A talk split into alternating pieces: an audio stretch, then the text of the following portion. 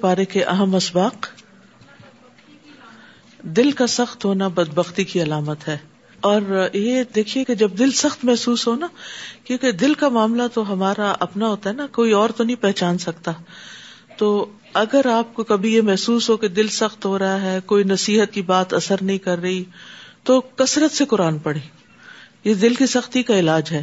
کیونکہ قرآن مجید میں آتا ہے، لو انزلنا هذا القرآن على جبل لرأيته خاشعا متصدعا من خشية اللہ اگر ہم اس قرآن کو کسی پہاڑ پر نازل کرتے، تو پہاڑ بھی اللہ کی خشیت سے ریزا ریزا ہو جاتا۔ تو اس کا کیا مطلب ہے؟ کہ اگر دل جو ہے، وہ سخت ہے، تو اسے نرم کون کرے گا؟ قرآن کرے گا۔ وہی ریزا ریزا کرے گا اس کی سختی کو۔ ٹھیک ہے؟ قیامت کے دن سب لوگ اپنے ہی ہم خیال لوگوں کے ساتھ اٹھائے جائیں گے۔ قلب سلیم وہ ہوتا ہے جو شرک اور شک سے پاک ہوتا ہے۔ قلب سلیم شرک اور شک سے پاک ہوتا ہے۔ یعنی ہر شخص کی ایک پہچان، ایک شہرت آسمانوں میں ہے۔ یعنی آسمان کے فرشتے یا آسمان کی مخلوق اس کو اس خاص پہچان کے ساتھ جانتے ہیں اور پھر وہی زمین پر بھی اتار دی جاتی ہے۔